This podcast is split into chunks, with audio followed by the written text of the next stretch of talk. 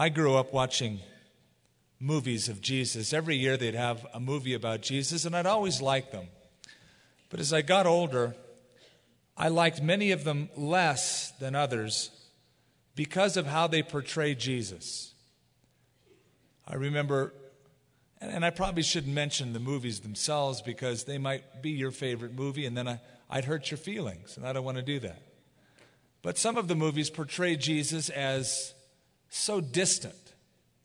Um, you know, he glowed and had a halo and was unreal. Other movies I like because they portrayed him as a regular guy. Though he was the Son of God, God in human flesh, there's just some movies that made him realistic, touchable, vulnerable, uh, approachable. One of my favorite movies was by Franco Zeffirelli and it was Jesus of Nazareth. It's a long film, about eight hours. But we used to meet at Easter time, right around this year, and the week before. And during Easter, we'd have friends over and just watch that all Saturday. Or half of it one Saturday, half of it the next Saturday, and then have breakfast and lunch and popcorn and have a great time of fellowship watching Jesus of Nazareth. So I'd recommend it to you. I like it. Some of the parts are a little flaky, but for the most part, it's just really well done. And what Luke does is take Jesus and portray him very realistic, in a very, very realistic sense. The theme is the Son of Man. Now, we read in verse 15 of chapter 3 that there was an expectation among the Jews of the Messiah, a heightened expectation.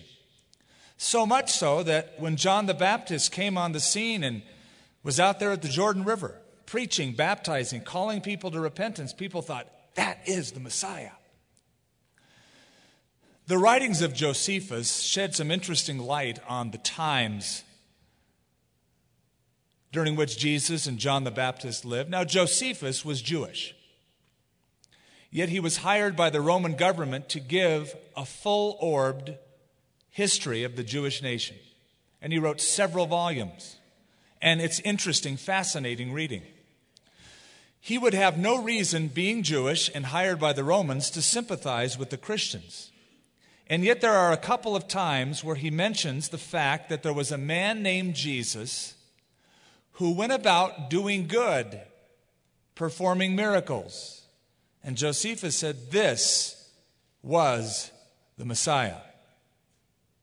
He said that during this time, there was a national sense, an exacerbated, heightened sense of expectancy among the Jews that because the oppression is so bad, because of the Roman government, that the Messiah must surely be around the corner, very much like the expectation in Israel today.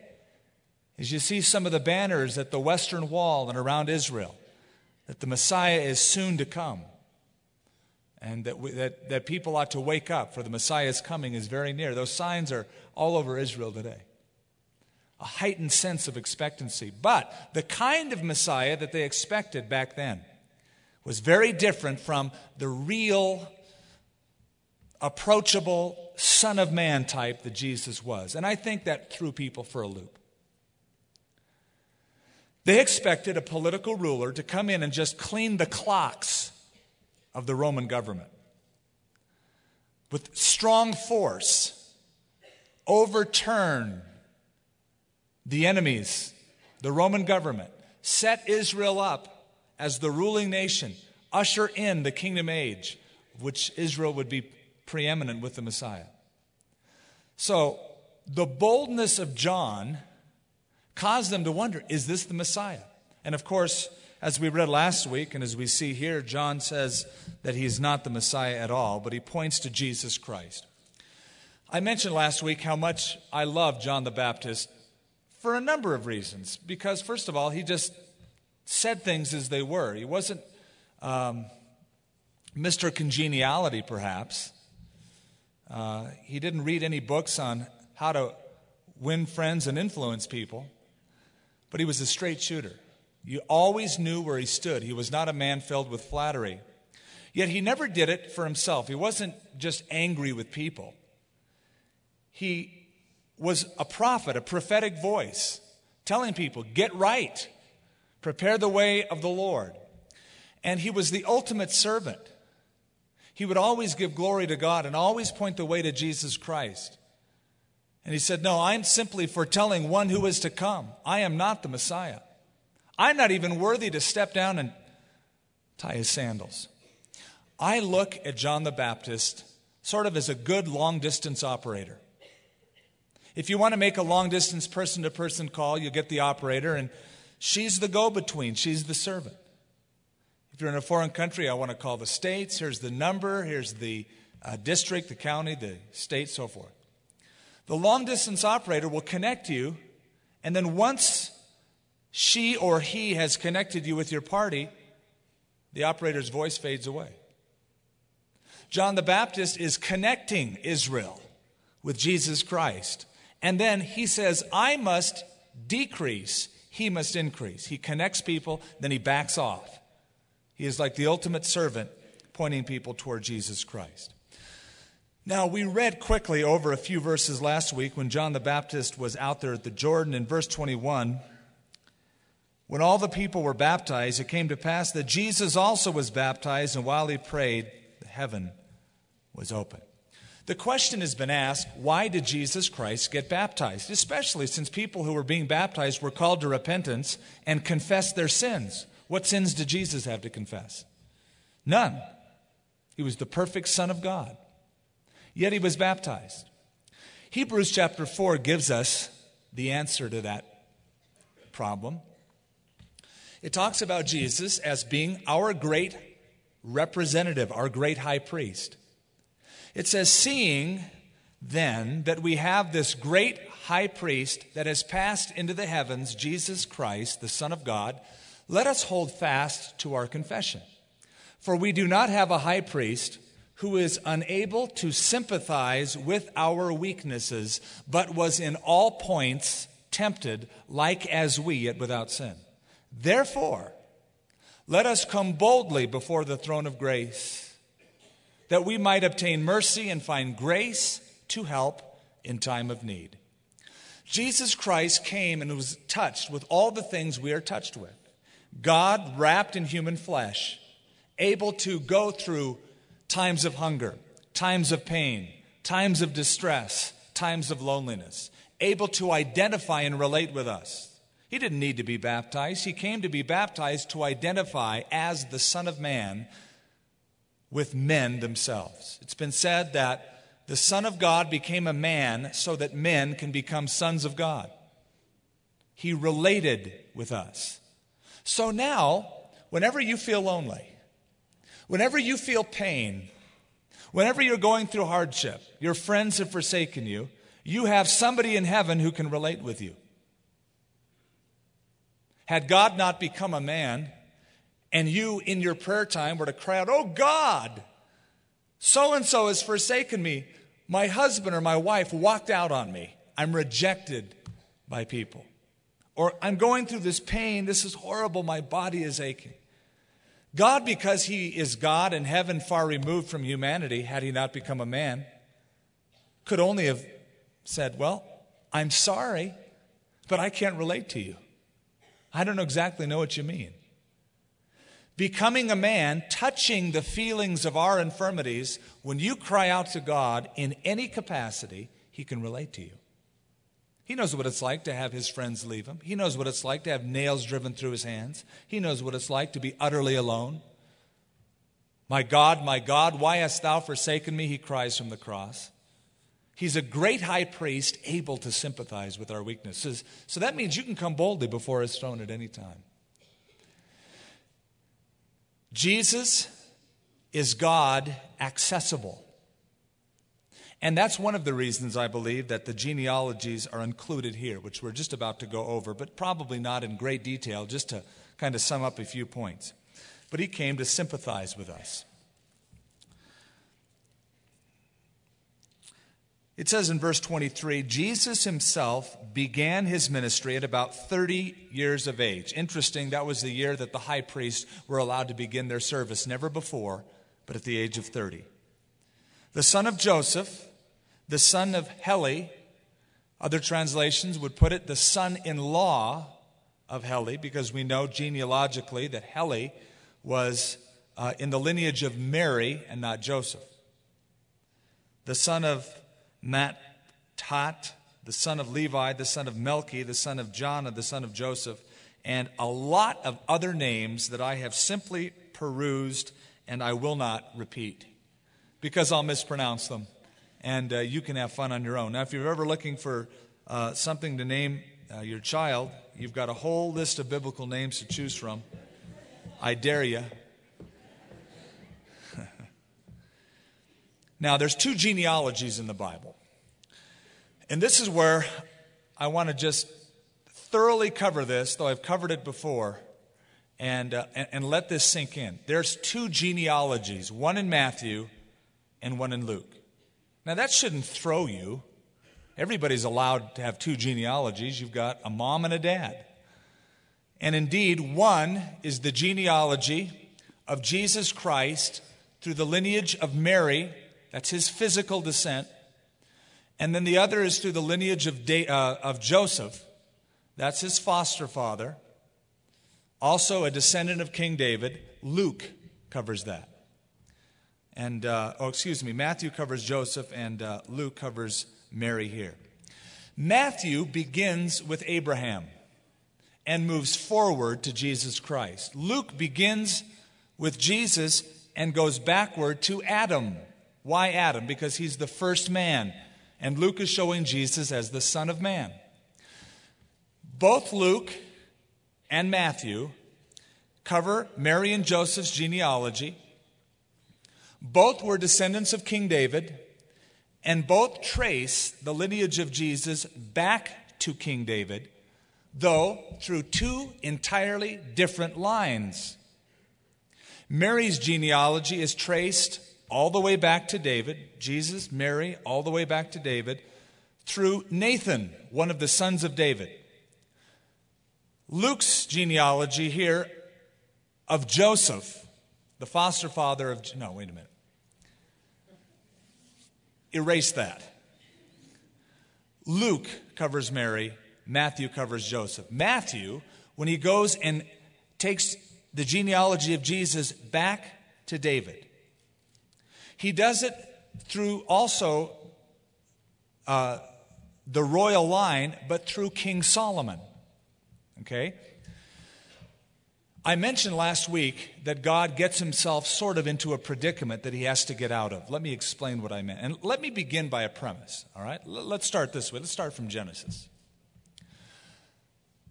Let's suppose that God's plan for redemption, the redemption of humanity, depends upon a nation and the perpetuity of that nation, the continuation of that of that nation. God's plan for redemption depends on the existence of a nation. If that were true, and indeed it is, the nation of Israel, if you could destroy that nation, if you could wipe out the nation that is promised that will bring in the Messiah, you will thwart God's plan. That's a pretty heavy premise. If you could destroy this group of people, God's plan for humanity is completely thwarted. That's a heavy idea. I mean, if you destroyed all the UCLA graduates or all the UNM graduates or all the graduates from West Point, no offense if any of you graduated from those schools, I'm just simply drawing them out. But if you could destroy all of the graduates of those schools, you probably wouldn't thwart the entire plan of God for the human race significantly. But if you could destroy the Jewish nation through which the Messiah is to come, you could thwart the plan of God. Now let's take the premise and move into a promise. It's back in Genesis chapter 3, verse 15. They're coming.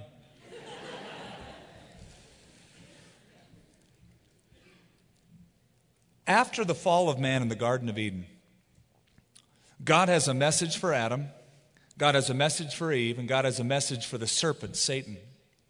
He says to Satan, I will put enmity between thee and the woman, between your seed and her seed, and he, the seed of the woman, will bruise your head, and you will bruise his heel.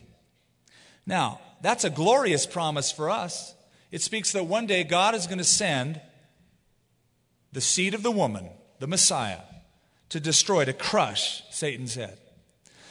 It's a great promise for us. It's a great promise for all of humanity, all of mankind. It's not a great promise if you're the serpent.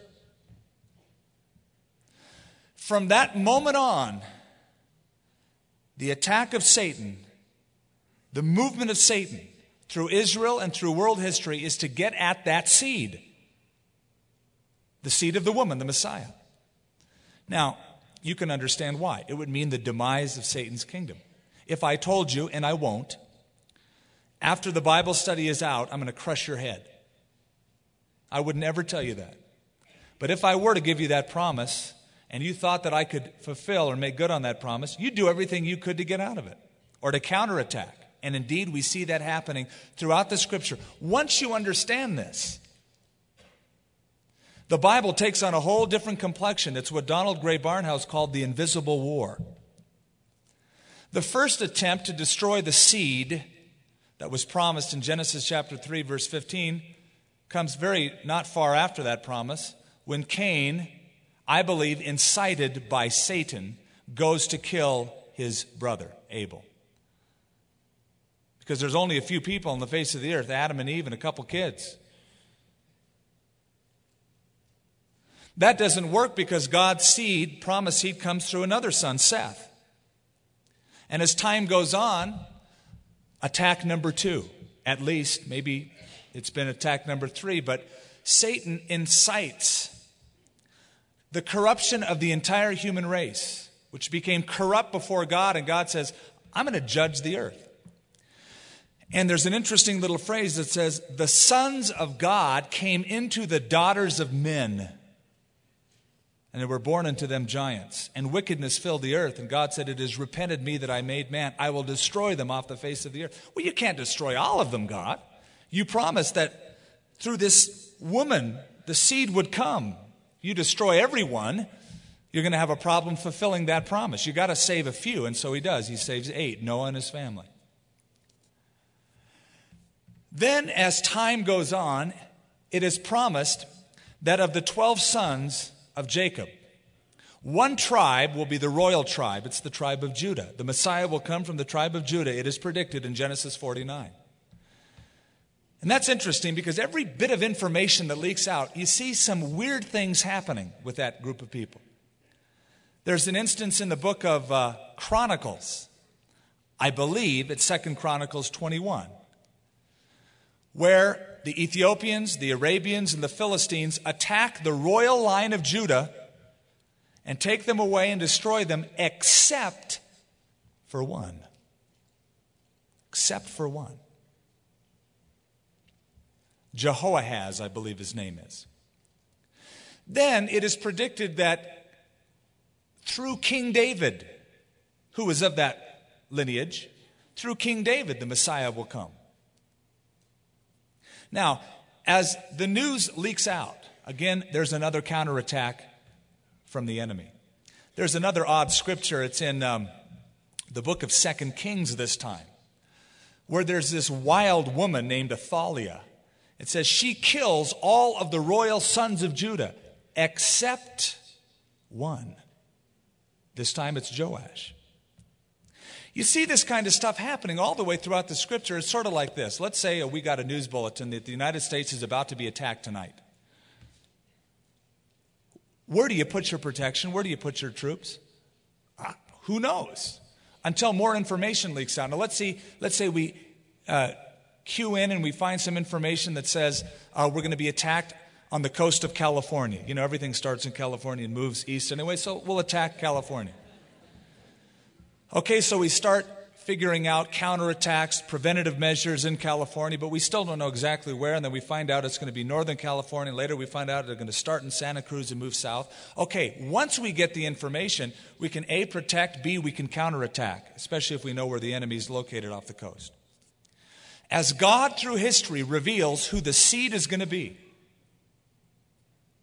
you have a counterattack in the realm of darkness to get at that royal seed. Oh, by the way, Pharaoh is incited by the devil to kill, kill all of the male children in Egypt. Why? It's an attempt to exterminate the race of the Jews, that's why. And that happens all the way through up till Jesus is born. And Herod gets that wild inkling let's kill all the babies born in Bethlehem, two years old and younger. It's a radical statement, it's a radical measure. Again, it's an attack to destroy the royal holy seed of God, attempt to exterminate the seed, the Messiah. Now, this kind of stuff goes on throughout the scriptures until we get to a major league problem.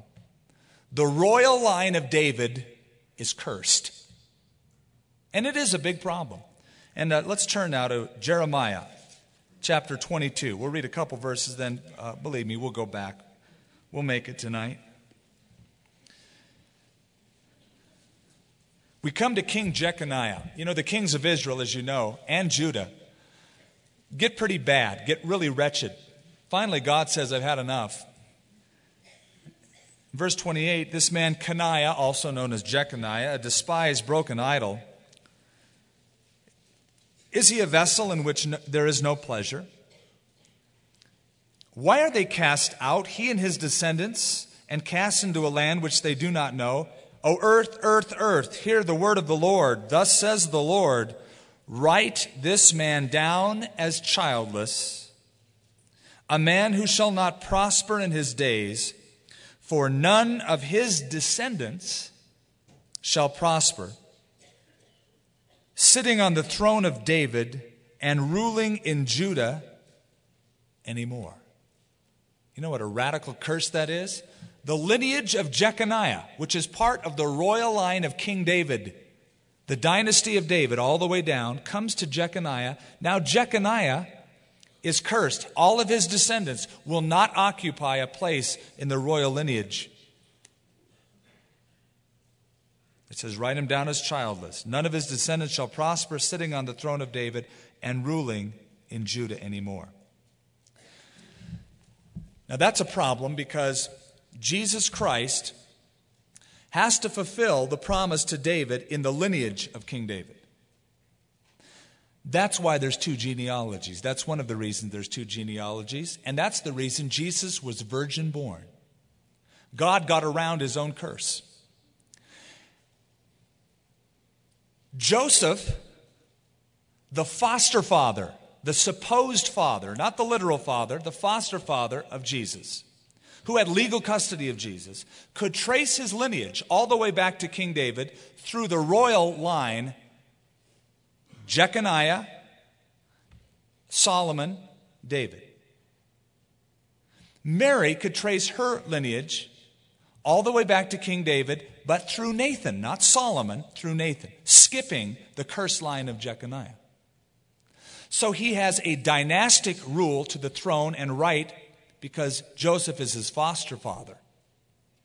But that lineage is cursed. So what? Jesus was born of a virgin. It was the Holy Spirit that was conceived, conceived the seed in her womb. She, he still has the physical descent back to David, but this time not through the royal lineage, but around that curse. So God curses Jeconiah for his sin, gets around his own curse by having his son born of a virgin. The dynastic right goes through Joseph, the physical descent through Mary he can fulfill the promise that David's son would sit upon the throne, yet his bloodline is not cursed because he's born of a virgin. So you have two genealogies, and Matthew and Luke point that out. Jesus, born of a virgin, conceived by the Holy Spirit. That's wonder, so wonderful about the New Testament and the Old Testament. You put them back to back, you place them and you weave them together, and you say, man, there's this huge invisible war, this struggle going on in the heavens. What's going to happen? I am sure that when God said to Jeconiah, Your descendants are cursed, they'll never sit on the throne of David, there was a victory party in hell. Yes! We have thwarted the purpose of God. We've had this royal lineage cursed. Yeah, but he didn't read the fine print. The seed usually comes through the man, yet there's that odd contradiction the seed of the woman. Prediction of the virgin birth. It's awesome. So God says, Yeah, I'll curse him, man, but I'll get around it.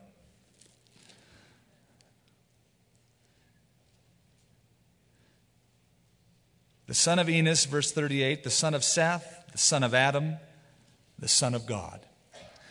Now we get to the temptation of Jesus Christ. We saw back in verse 21 and 22 that the heavens were open. And anytime the heavens are open, hell is open. And now we get to Satan and his personal attack here against Jesus Christ.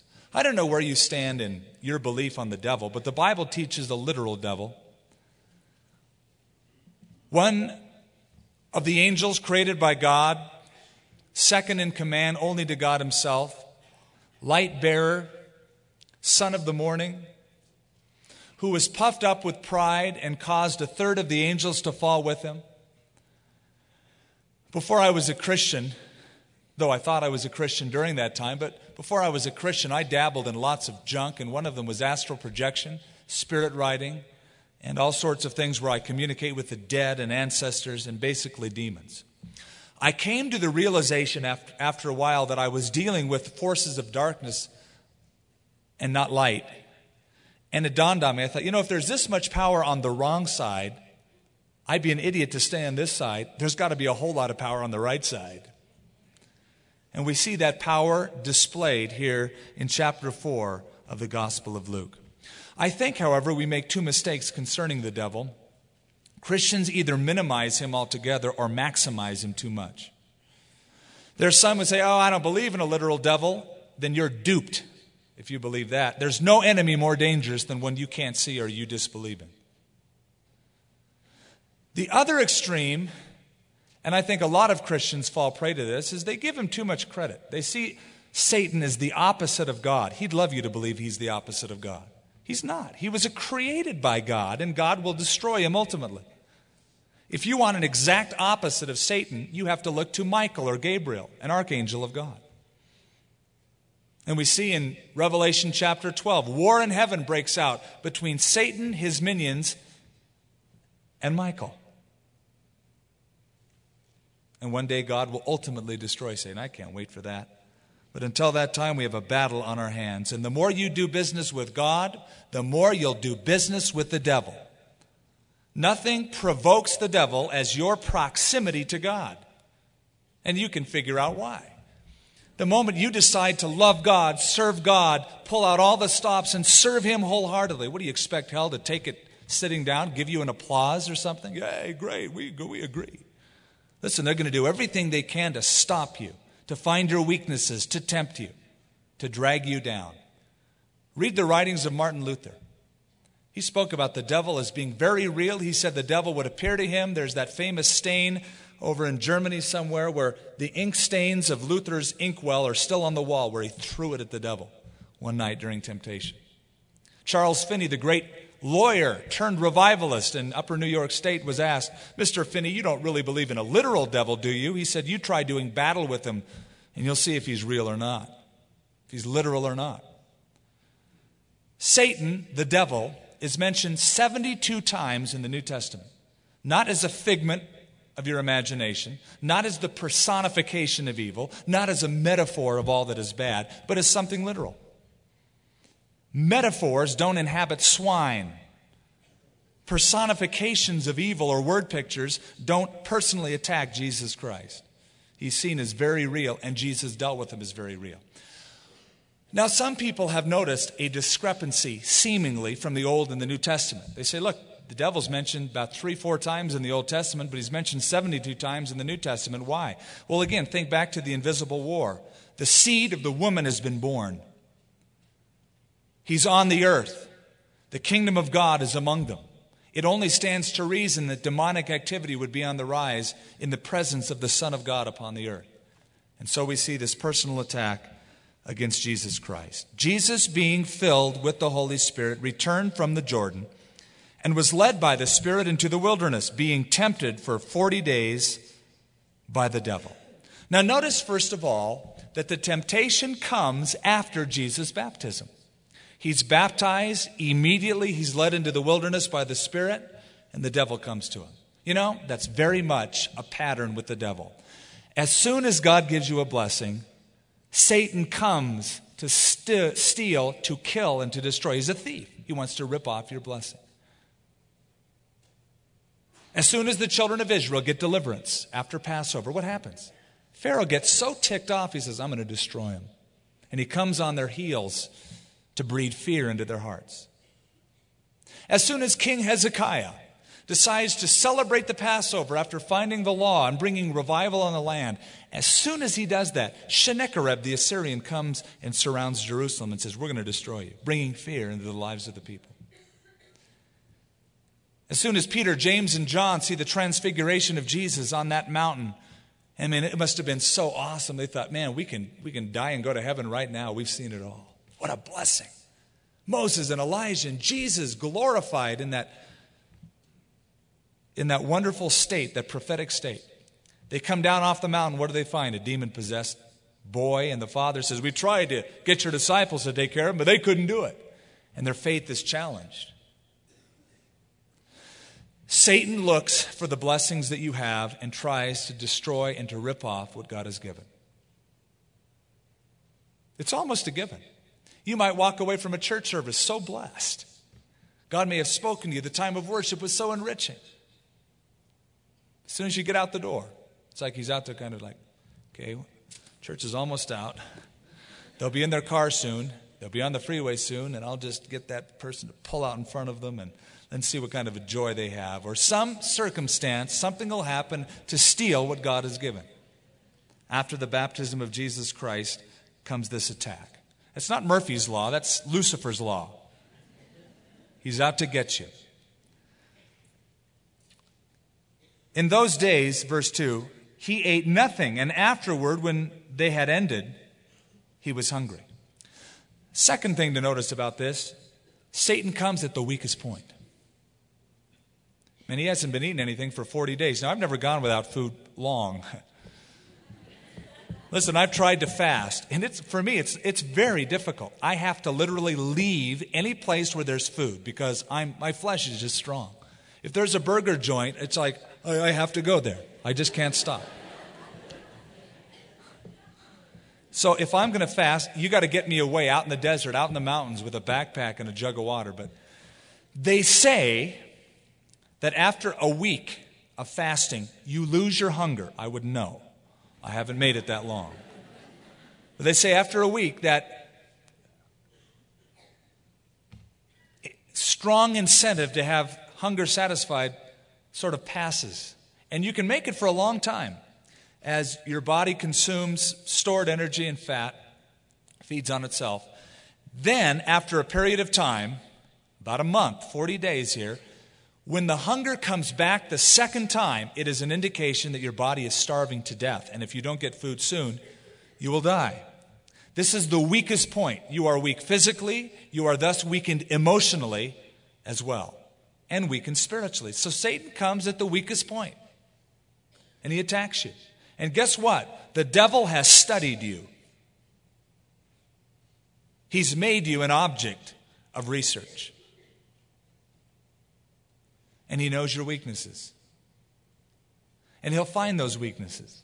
And He'll get you after a time of blessing, when you least expect it, perhaps, when your shields are down, or sometimes when you're at your very weakest.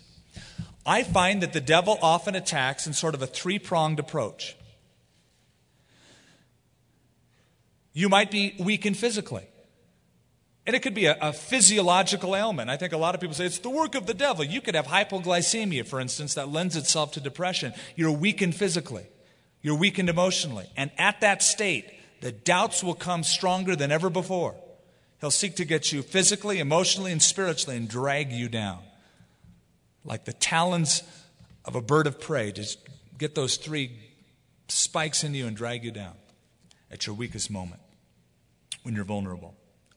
Now, in verse 3, the devil said to him, If you are the Son of God, it should be translated since. The tense in the Greek indicates the devil isn't saying, Well, suppose you are. He knew that he was. And it's since you are the Son of God. And the whole attack basically is predicated on the knowledge that Jesus is the Son of God. Since you are the Son of God, command this stone to become bread. Now, I believe what's happening in that temptation is he is questioning the love of God getting the Son of God to question the love of God, the love of the Father for him. Hey, since you're the Son of God, look at you're out here in the desert, you're alone. Your father hasn't provided for you.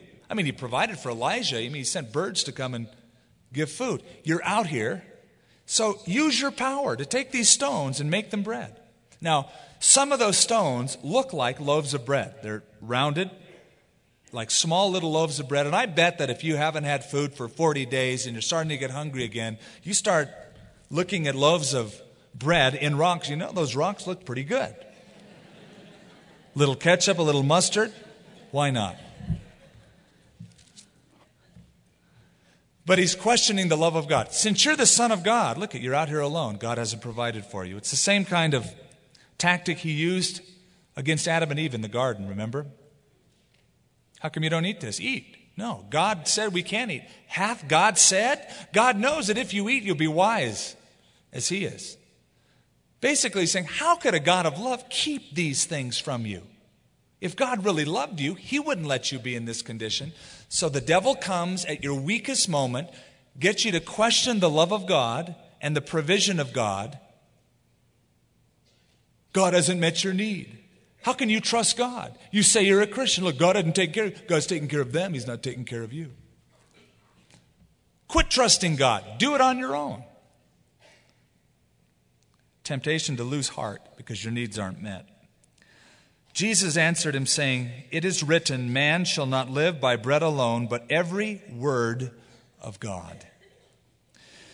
Then the devil, taking him up on a high mountain, showed him all the kingdoms of the world in a moment of time. This is a supernatural kind of a view, not a physical view. You can't see much from that area down by the Dead Sea in the uh, wilderness of, of Judea, but he showed him all the kingdoms of the world in a moment of time. And listen to this bold statement. The devil said to him, All this authority I will give you and their glory, for this has been delivered to me. Who delivered it to him? Adam. Adam, through the fall, Satan becomes a usurper. And the world will not be totally redeemed back to God until we get to Revelation chapter 5 when that scroll is unloosed, the title deed to the earth, and the earth is bought back to God. And the kingdoms of this world become the kingdoms of our Lord and of his Christ. This is a very accurate state, statement. Jesus didn't say, uh, I beg to differ with you. We have a basic theological difference here. Because he knew that this was right. It had been delivered to him. He's called the prince of this world.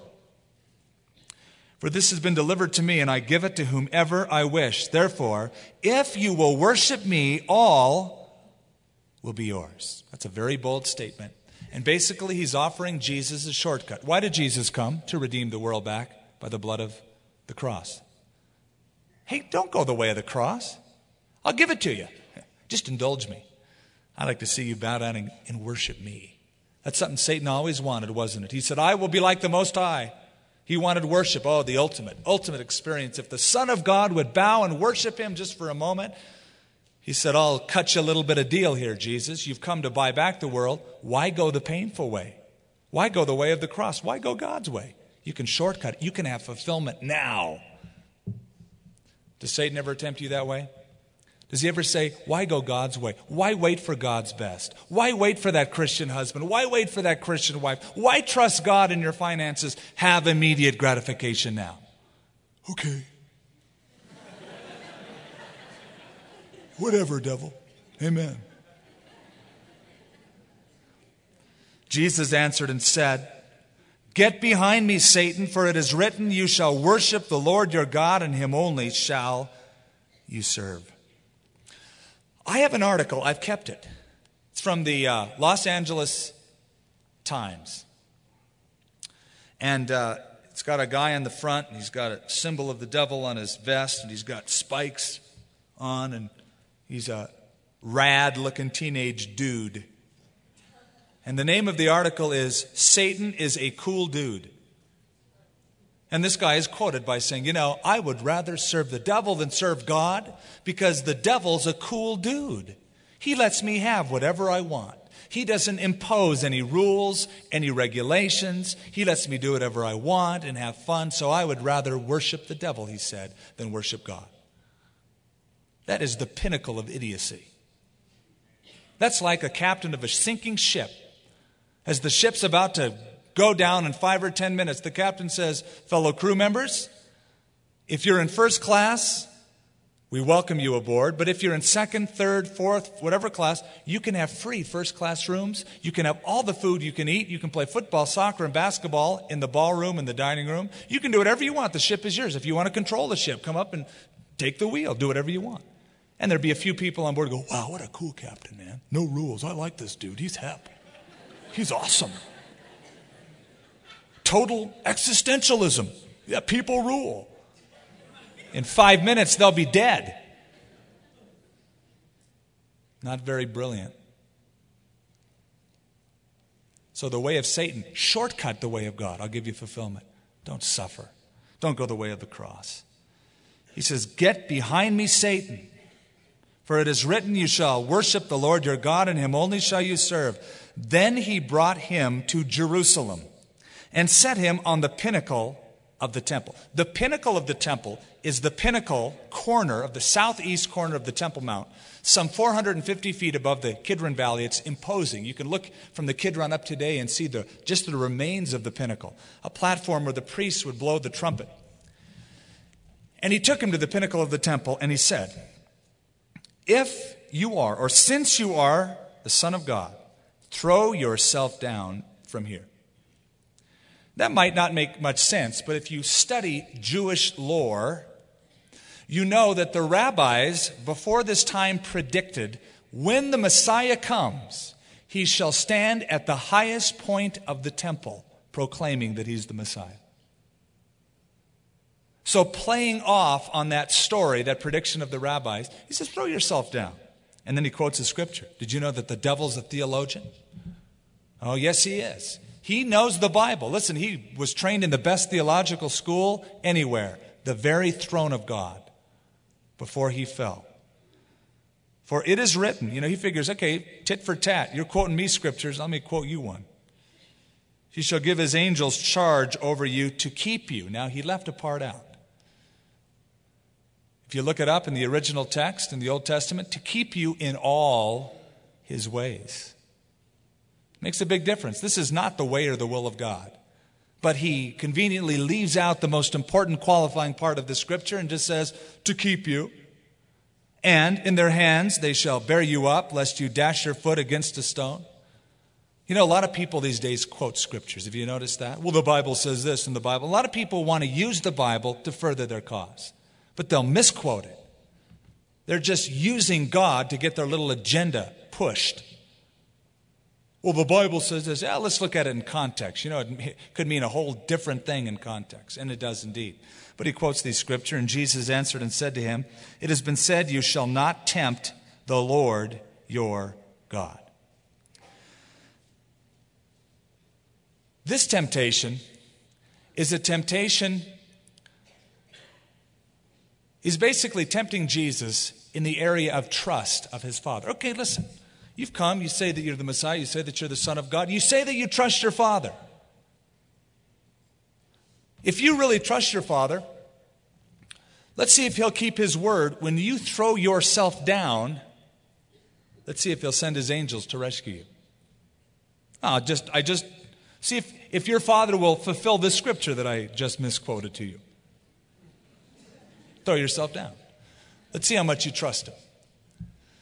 And Jesus simply says, It has been said, You shall not tempt the Lord your God. And that's very true. You should never tempt God by placing yourself deliberately in danger. Like, well, I'm going to walk out in front of this truck here and just see if God will protect me. Well, God might be saying, Let's come to heaven right now. Don't be foolish. There's people down in the uh, south who handle rattlesnakes to this day, saying that if you really trust God, you really believe God, you really have enough faith, you pass this venomous snake around, and uh, if it bites you, if you have enough faith, of course, you're holy, you won't die, and uh, uh, if you don't have enough faith, of course, we'll bury you. They still do this in the South because Jesus said you'll pick up poisonous snakes and they won't harm you. It's stupid to deliberately place yourself in jeopardy, thus tempting God. There's only one time God ever said to test him, and that was in tithes and offerings, in giving the only time God said, Test me and see as you give if I don't open up the floodgates of heaven and bless you. It's the only singular time where you are told to test. Now, when the devil had ended every temptation, he departed from him until an opportune time. Mark that. It's not the end, it's not over with yet. Temptation is seasonal. The devil is like a woodpecker. Woodpecker will go up to a tree and he'll go, and he'll feel it out. And if it's too hard, he'll move over a little bit and he'll keep tapping and he'll keep moving over and keep tapping until he finds soft wood. When he finds soft wood, he'll burrow that beak in hard and fast. And so the devil will tempt you a little bit here. No, it's unsuccessful. And you go, I'm pretty good. Oh, he'll be back. Don't worry. He doesn't quit easily. He'll come back at an opportune time, and he comes back in the Garden of Gethsemane to return to Jesus Christ. Will we ever reach a stage where the battle is over on this earth? I wish I could say yes. Then it'd be, it'd be, wouldn't it be great if I'd say, I have discovered the place, Christians, where you get where you're never tempted. Well, I find that I'm very easily tempted still to this day. I just have to walk circumspectly, find out my Achilles heels, where they are, my weaknesses, that soft wood, know how close to get, where to stay away from. Stick close to the Lord because you never reach a plateau where you're not tempted or vulnerable. But you can get into a pattern of dealing with the devil to where even though the temptations come, and may even come harder than at first, you can deal successfully with the devil.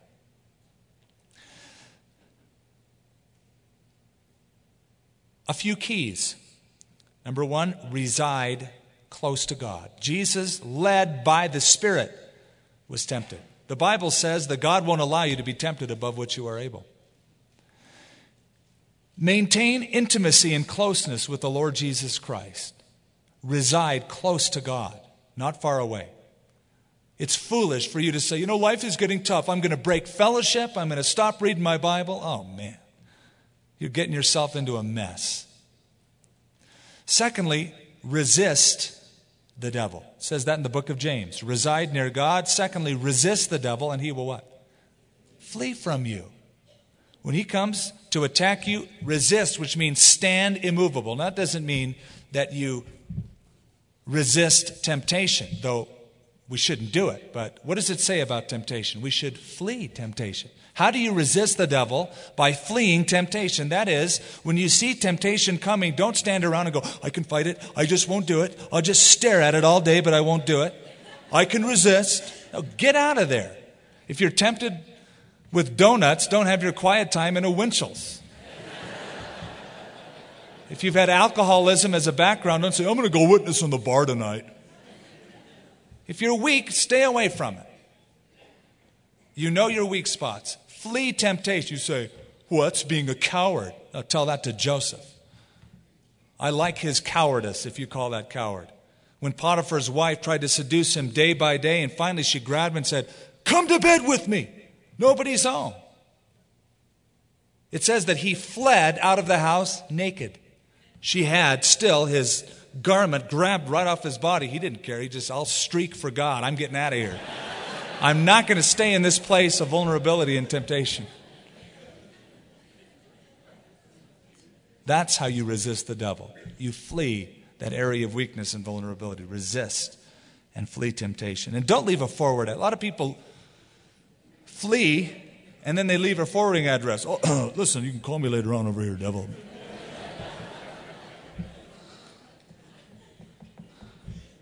And then the third thing that I would commend to you in this fight against darkness is do what Jesus did recall the scriptures. Recall the scriptures. Every time he said, It is written, he didn't say, Well, you know, I figure. He just said, It is written. The more you know the Bible, the more you will be able to resist the devil. The sword of the Spirit, the Bible says, which is the Word of God. You know what that means? The word in Greek is machaira, it's a short little dagger. It was used for close combat, where you would have the enemy right in front of you with your little shield and you would be making strategic blows. Knowing particular scriptures, scripture memory, particular promises in difficult times where you can pull it out and use it is very, very helpful and will help you win that battle against the devil. All right, we move on. Then Jesus returned in the power of the Spirit to Galilee, and news of him went around through all the surrounding region, and he taught in their synagogues, being glorified by all. And so he came to Nazareth, where he was brought up. And as his custom was, note that, as his custom was, he went into the synagogue on the Sabbath day. Listen, Jesus attended public worship. Somebody, someone came to me the other time and says, I'm going to be sharing with my brother or my cousin, I forget which, and he says he's a Christian, but he says he doesn't attend church. He, I don't have to attend church. I'm into Christ, not Christians. I said, Well, he's not following his master very well, then, is he? Now, Jesus could have had a few excuses at this point. He could have said, Why should I go to the synagogue? After all, Judaism is corrupt. There's a bunch of hypocrites in the synagogue.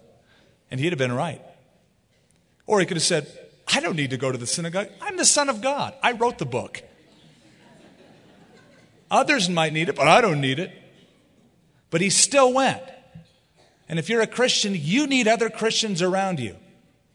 It's like coals in a barbecue. You isolate one coal out of that barbecue when it's burning, and the rest of the coals will burn. That other coal will die out. You need the heat of other believers around you to encourage you.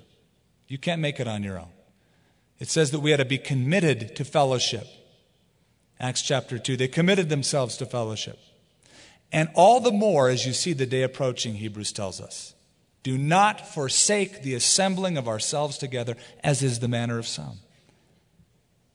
And as we see that days getting darker and darker and more evil, and we ought to be more committed to it. Oh, but there's a cool show on tonight. Oh, but why should I? I don't need it. There's too many. How many times have you heard? There's too many hypocrites in the church. When somebody says, Oh, I don't go to a church, there's too many hypocrites, I say, Well, there's room for one more. church is not perfect. God will forgive sin and God will forgive hypocrisy. You come as you are, but Listen, I so every any, anybody who says there's too many hypocrites, what, what are you perfect or something? There's room for one more. So it was Jesus' custom. He went into the synagogue on the Sabbath. And he stood up to read. And he was handed the book, literally the scroll. They didn't have bound books like this. The scroll of the prophet Isaiah. And when he opened the scroll, he found the place where it is written the Spirit of the Lord is upon me, because he has anointed me to preach the gospel to the poor. He has sent me to heal the brokenhearted, to preach deliverance to the captives, the recovery of sight to the blind, to set at liberty those who are oppressed, to preach the acceptable year of the Lord. Then he closed the book and gave it back to the attendant and sat down, and the eyes of all who were in the synagogue were fixed on him. And he began to say to them, Today this scripture is fulfilled in your hearing. The synagogue service would begin with a prayer asking God to bless them as the covenant people of Israel. Then they would utter the Shema Israel Adonai Echad. Hear, O Israel, the Lord your God, the Lord is one. Then the scripture, the law, would be read. It was read, the scriptures were in Hebrew, but in Israel, as the person would read the Hebrew, he would paraphrase it in Aramaic, so that the people, being uh, Aramaic speaking in the land of Israel from the captivity, would be able to understand. Jesus finds Isaiah 61, which all of the rabbis understood as a clearly messianic passage. And probably that I can kind of picture them, they're stroking their beards and they're going, Amen. And they understand this is Jesus, he grew up here, and then they're listening to him, that's right. And uh, they're all nodding, saying amen to it, till he closes the book and he said, What I just read has been fulfilled in your hearing. Whoa. What was he claiming? I'm the Messiah. It's done, it's fulfilled. Now, in Isaiah 61, there is a phrase that he left out. He did it on purpose. He closed the book at that point. Verse 19, which is part of Isaiah 61, would read To preach the acceptable year of the Lord and the day of vengeance of our God. That wasn't fulfilled yet. He closed the book at the right place. He couldn't say, and the day of vengeance of our God, it's fulfilled, because that won't be fulfilled till the tribulation period. That's the day of vengeance of our God. Today, this scripture is fulfilled in your hearing. The year, it is supposed, was 29 AD by our reckoning. If you were to count back to the year 1393 BC, it was the first on record year of Jubilee. And if that is the first rec- recorded year of Jubilee, remember the Jubilee year from Leviticus 25? We've gone through that on Sunday nights. The Jubilee year was this it was the year where the captives are set free. If you were a slave, you'd be free. If you had somebody else's property, the property would be released from you and go back to the original owner. It was a year of rest, it was a year of celebration. It happened every 50 years. You had six years sowing, reaping. Seventh year, you'd let the ground lay fallow. You did that seven times. After the 49th year, on the 50th year, was the year of Jubilee.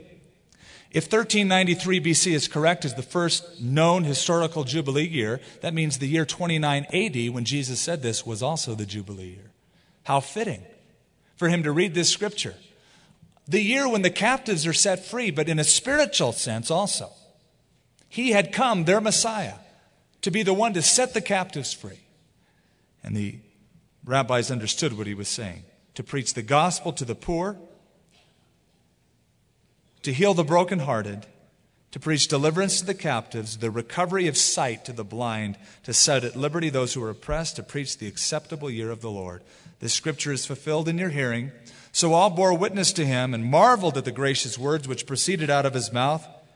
And they said, Is this not Joseph's son? Now, this was not a compliment. It wasn't just a question of identification. Other gospels put it this way Isn't this the carpenter's son?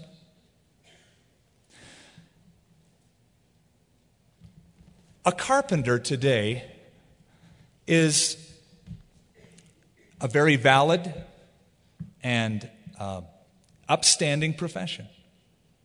In Jesus' time, it was not. Now, I know you, you get a picture of Jesus there in the carpenter shop and he's building beams for homes and he's out there, you know, he's got his, maybe his belt and his hammer. I don't know how you picture it, but carpenters didn't build homes in those days. None of the homes in Israel were built out of wood, they were all built out of mud or out of brick. And they didn't use wood for any plates, they used pottery. So carpenters made things like little chairs or stools, doors, and wooden spoons. It was not seen as an important profession, it was a part time job. A carpenter almost always had another job going.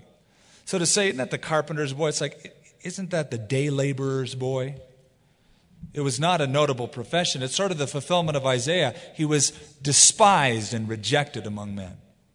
Who is this young whippersnapper, this carpenter's son, the son of Joseph, saying the scriptures fulfilled in our hearing? It was sort of a cut. And he said to them, You will surely say this proverb to me Physician, heal yourself.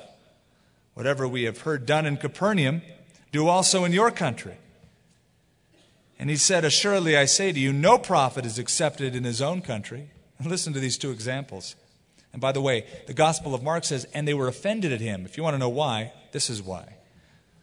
But I tell you, many widows were in Israel in the days of Elijah when the heaven was shut up three years and six months, and there was great famine throughout the land. But to none of them was Elijah sent except to Zarephath in the region of Sidon to a woman who was a widow. You know what he's saying? He's saying of all of the Jewish widows at the time of Elijah the prophet, he didn't go to any of them.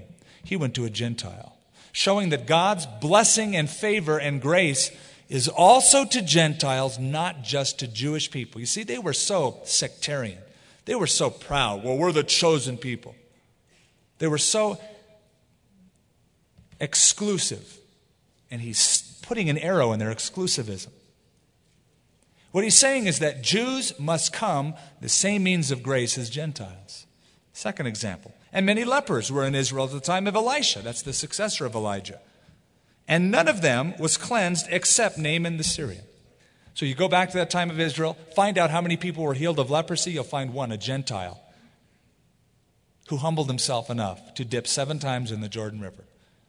Now, here's the reaction. All those in the synagogue, when they heard these things, were filled with wrath.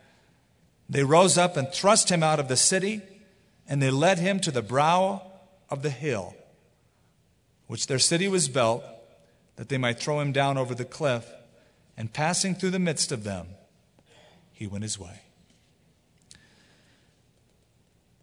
If you ever go with us to Israel, we'll take you to the brow of that cliff. You can look down and see how precarious and steep it is overlooking the valley of Esdraelon. Jesus goes back to his hometown. They didn't accept him.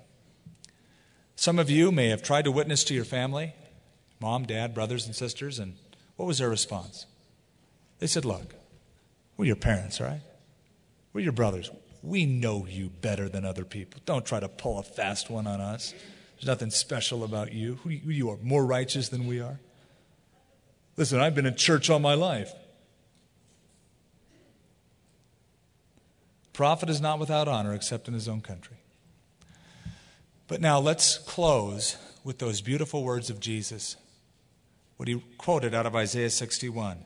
He has anointed me to preach the gospel to the poor, sent me to heal the brokenhearted, the deliverance of cap- uh, to the captives, the recovery of sight to the blind, set at liberty those who are oppressed. Do you fit in any of those categories? Are you blinded by sin? Are you oppressed by a habit? You've been hassled by the devil? Do you feel that emptiness that comes from this world? You're trying to please yourself in so many ways and trying to find fulfillment, and you can't? Jesus came for you to set you free, to give you sight. Now, you could be very much like the people in Nazareth and go, I don't want it. I'll reject it. I don't want to give my life to another. I don't want to have God rule and control my life. The devil's a cool dude. Take a clue. You'll never find love like the love that God has to offer. Yeah, but then I have to come to church and there's hypocrites and. Now, now, now look one more time at, at the people that Jesus mentions poor, brokenhearted, captive, blind, oppressed. That's a messy group of people, isn't it? That's us. Thank God that there's a place we can come. Thank God He accepts us the way we are. Thank God he didn't say, no, clean up your act, dude. Then I'll accept you. Be perfect first. Just come as you are. Confess your sin. And let me cleanse you from your unrighteousness. Father, we want to thank you for the great promises of a great God for a very undeserving group of people such as us. We thank you, Lord. We're more in love with our Savior every time we read about him just who he was and who he is today. And we're so thankful, Lord, that God came in human flesh in the form of your Son, Jesus Christ, who is now our great high priest seated at the right hand of you, O Father. He is able to be touched with the feelings of our infirmities, to sympathize with our weaknesses so that we can come boldly before your throne and receive help. And Lord, we admit we need your help tonight. We need your help in so many different ways. And you know each one of our hearts right now. Nothing escapes your gaze. And you are able to set those free who are captive, to remove the blindness from those who are blind, to proclaim deliverance, freedom.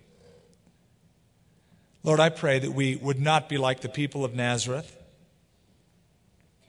that we would not rest in our self righteousness or our pride, but that we would receive what Jesus has to offer.